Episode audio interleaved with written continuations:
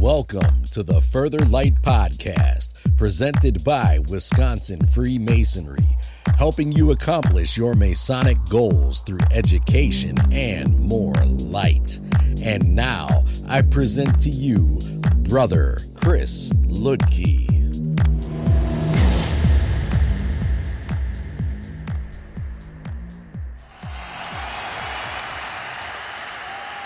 This is Brother Chris Lidke, and today I want to explore the four cardinal virtues. In doing so, I want to provide an overview before we go into each one individually in its own episode. So we will be briefly touching on the actual four cardinal virtues. This is going to be very similar to the liberal arts, where I provide an overview and then go into each one with more detail.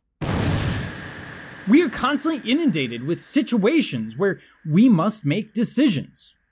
For example, someone cuts off cuts us off on the freeway. We have to decide whether we ignore it and go about our day or lash out in anger. We may have a job we dislike, but must continue to go to for the sake of family and financial stability. Why should we care about these situations? And does our reaction to each really matter? We should care because, regardless of our belief system, these virtues will bring us happiness. Whenever we lie, cheat, steal, take the easy way out, or ignore others in need, life is immediately easier for us. But after a while, these things may well begin to weigh on our conscience. If you choose the virtuous path in each situation, you live without regret and with good intention. There's nothing freer than that. So, how can you express this deep seated freedom? Well, you can express it through the use of the four cardinal virtues temperance, fortitude, prudence, and justice. These virtues are regarded by many philosophers to be the basis of living a good and righteous life. And by the way, they are quite universal. If you go out and you look at different cultures, you will find a list of universal virtues. And almost every single culture will agree on these four. They might split one here or there, they might rename one. But they're the same ideas. So there must be something to this. As Masons, we were exposed to the four cardinal virtues early in our degrees. Today, I want to delve into their origins, usage, and meaning overall before explaining each one in a further episode. So let us start with the four cardinal virtues in overview. What are the four cardinal virtues? Well, when we deal with what are the four cardinal virtues, we need to ask, what does it mean to be a good person? Answers to this question, of course, will vary from place to place, time to time, culture to culture. But most likely, the answers will remain roughly the same. A good person is kind, brave, honest, wise, responsible, etc. Answers like these implicitly buy into a specific moral philosophy, this idea of virtue ethics. It's a very old idea. Virtue ethics, though it leaves a place for rules, laws, consequences, and outcomes, focuses on inner qualities. So, in other words, it's about why someone does things for internal reasons, not because they're illegal or because they'll be paid for them. One of the most famous proponents of virtue ethics in the history of philosophy was, of course, the great Greek philosopher Aristotle, teacher of Alexander the Great. Though Aristotle lists many different virtues in his Nicomachean Ethics, some receive special attention. Foremost among the moral virtues stand four key virtues, what we refer to as the cardinal virtues, the cornerstone of Aristotle's moral framework which are prudence, justice, temperance, and courage. These four cardinal virtues form the linchpin of his complex and profound ethical system. According to him, possessing these virtues makes a person good, happy, and flourishing. So let's look into a little bit of history here. The roots of virtue theory lie in the pre Socratic times before Socrates and the moral ethicists of the Greek classical and late classical period, but commenced in earnest with Socrates and his infuriating questioning of the values and beliefs of his fellow Athenians. The theory was significantly advanced by Plato and was definitively elaborated by Aristotle himself in his two ethical treatises, the Nicomachean Ethics and the Eudemian Ethics. Aristotelian thought was preserved by Arab scholars during the so-called Dark Ages or Middle Ages, and rediscovered by Christian thinkers during the High Middle Ages. Aristotelian moral philosophy was then incorporated into Christian moral theology and philosophy by people like Thomas Aquinas. So that's how we get from the cardinal virtues as developed by Aristotle through the medieval and into Christian philosophy. Aristotle's four cardinal virtues only make sense within the broader context of his moral philosophy. His ethics are teleological. That is, they focus on the end or goal of human beings. Why do we exist? How do we get from point A to point B? He noticed that people always act for ends or goals, some good which they see as desirable. Some of these goods, however, are only intermediate. For instance, if I chose to go to the store, this, in, this goal is intermediate, a means, since is chosen only for the sake of a further good, buying food, thus feeding myself and allowing myself to live. But buying food is also a means, not chosen for its own sake. Given that people do act, Aristotle reasons that there must be some chief good that represents an end and not a means. That is the ultimate force that motivates action. Thus, for Aristotle, ethics takes on a teleological character. We ought to act in a certain way so that we can attain our teleos, or our end goal. The end which motivates all human action. Moral goodness is therefore a response to the call of basic human goods. An action is morally good if it is humanly good to do. Everything we choose should be to help us attain our maximum state of thriving as human beings. So Aristotle is basically saying that at the end of the day, there's some goals that are different than others. Some that are intermediaries, such as my example of going and buying food, and some that are end goals. For example, I want to be an author, I want to be a good person, I want to be X, Y, or Z. Now, he also shows how cardinal virtues are moral virtues. The ideas of morals and ethics are pretty new to the Greeks around the time of Socrates, Plato, and Aristotle. This is where the virtues enter the picture. Aristotle distinguishes intellectual from moral virtues. The cardinal virtues are moral virtues, a kind of moral power. Virtue is a state of character or moral habit. So the argument is that if you possess a given virtue, such as cur- uh, courage or fortitude, and use it to act bravely, then it becomes habitual. And when it becomes habitual, that's when you become a good person. So through education and practice, he or she has built up this habit, this default response, which kicks in when dangers present themselves. And virtue is an indistinguishable aid in the moral life, or indispensable aid in the moral life. It offloads some of the struggle of constant moral decision making into our reflexes. It becomes a heuristic, becomes a pattern, something that we simply do before we really even need to think. Now, Aristotle believed that both excess and defect compromise the nature of things. The human body, for example, can neither be too hot nor too cold if it's going to stay healthy. Similarly, we need to pursue a balance regarding actions and passions to perform our function well, to be morally healthy and happy. This mean, uh, this mean, however, this average balance is relative to us. The mean and therefore virtuous action changes from person to person. For example, different people have different alcohol tolerances. What is appropriate for one person to drink would not be temperate or would not show temperance for another. The mean is determined by reason, by that principle by which man of practical wisdom would determine it. So, what it's saying, what Aristotle is saying, is that each of these cardinal virtues is developed within a person. Using the example of alcohol, what is temperance for me is not necessarily temperance for someone else. They might be able to consume less or more than I can while maintaining that level of virtue. And that applies to everyone.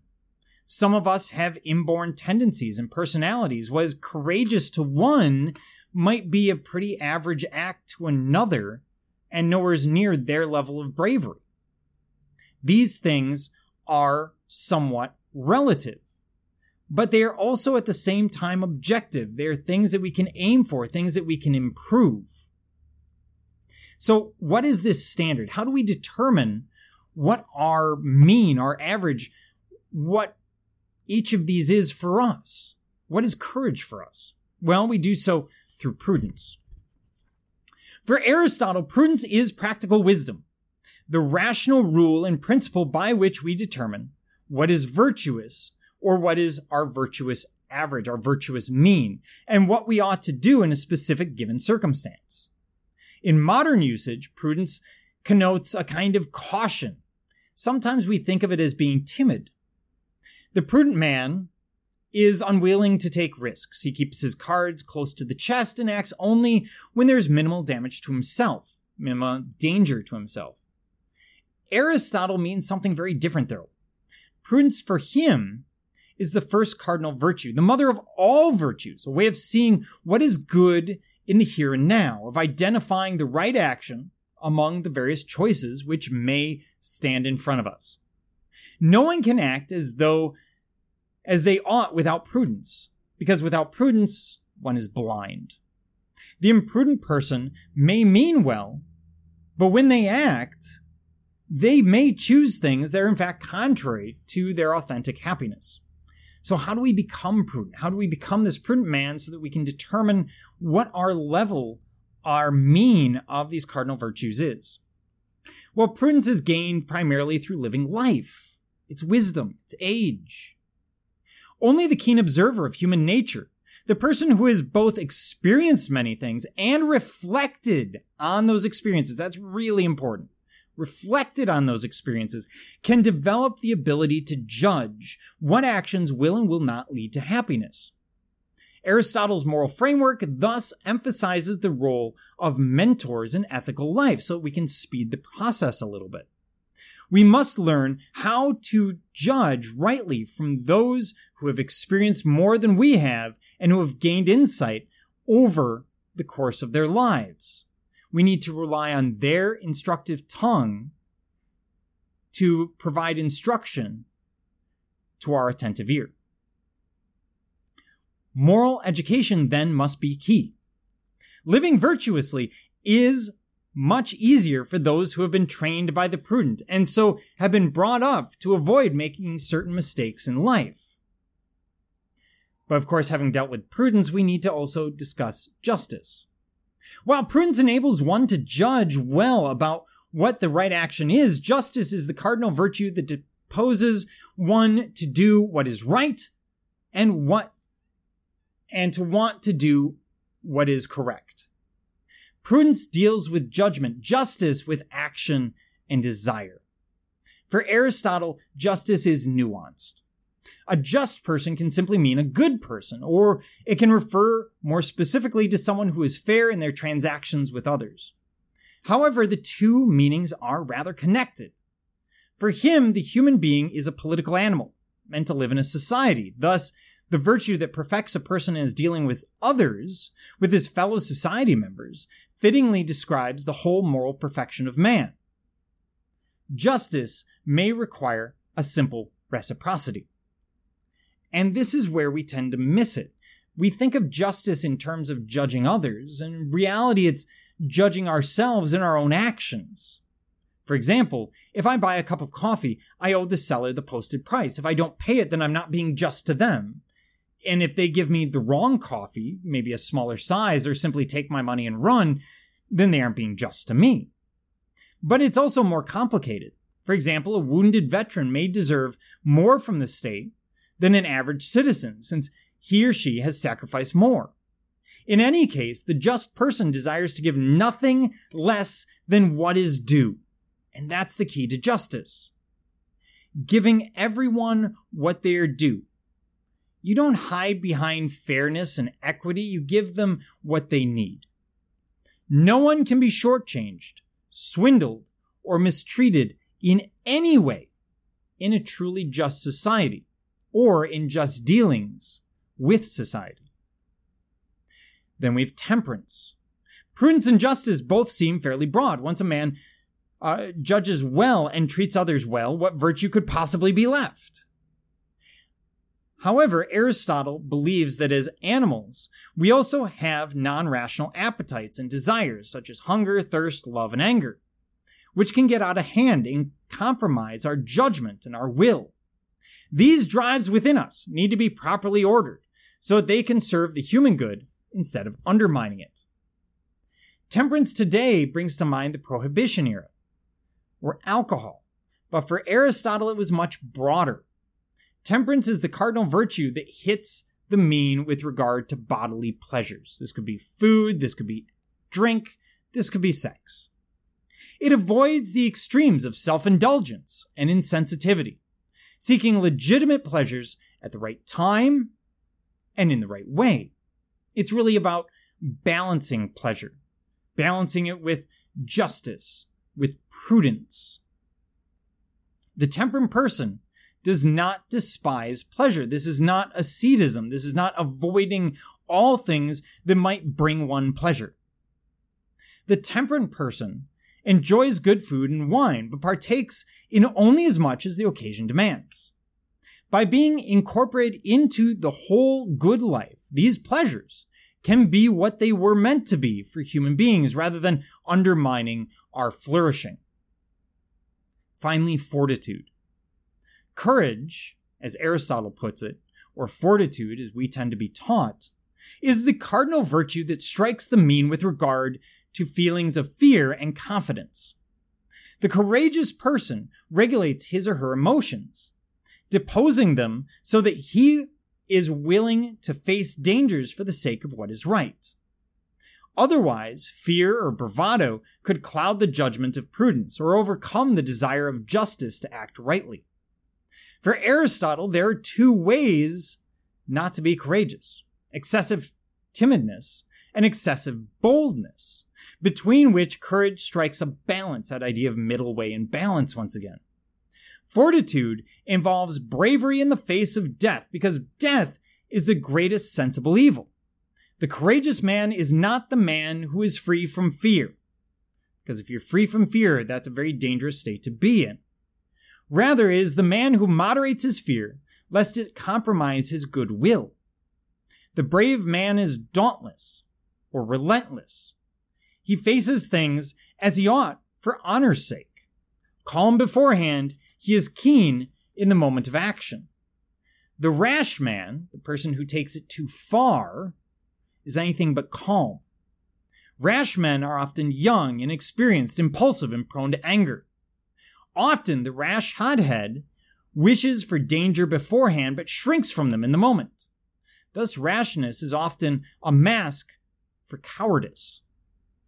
And the coward lets his fear keep him from doing what is right hence the need for courage. So let's put these together.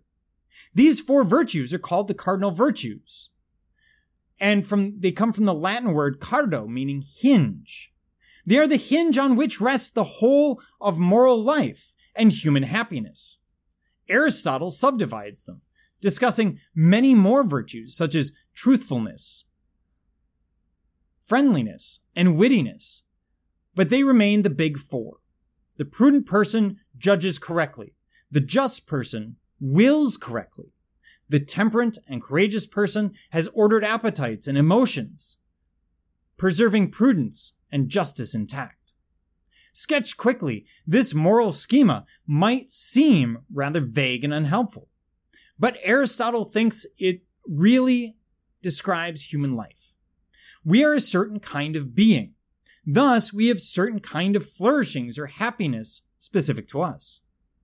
We act. Therefore, those who tend to act in a way more conducive to their flourishing will live happier lives, which is a fancy way of saying if you follow the four cardinal virtues, you will tend to be happier. You won't have concern for regret or conscience or a heavy conscience. His account preserves an element both of objectivity and relativity, capturing the complexity of human life. Now, is it really that complex? And the answer is yes. Anytime we're getting into morals and ethics, it is. Because there are always gray zones, there's always problems, there's always things that you can talk about. But at the end of the day, the four cardinal virtues guide you in your everyday experience. They assist you in making decisions. And so, by their proper application, we become better men, influencing our families to become stronger and better, influencing our communities to become better, influencing society. We become role models, not just within the lodge, not just within our family, but to everyone. So be that role model and apply the four cardinal virtues. Are you interested in learning more about Freemasonry in Wisconsin? Visit wisconsinmasons.org. That's W I Masons.org. Learn more about Freemasonry and access more educational content and further light. Any questions, comments, or suggestions, please email us at education at wimasons.org. Once again, that email address is education at wisconsinmasons, wimasons.org. Thank you for listening.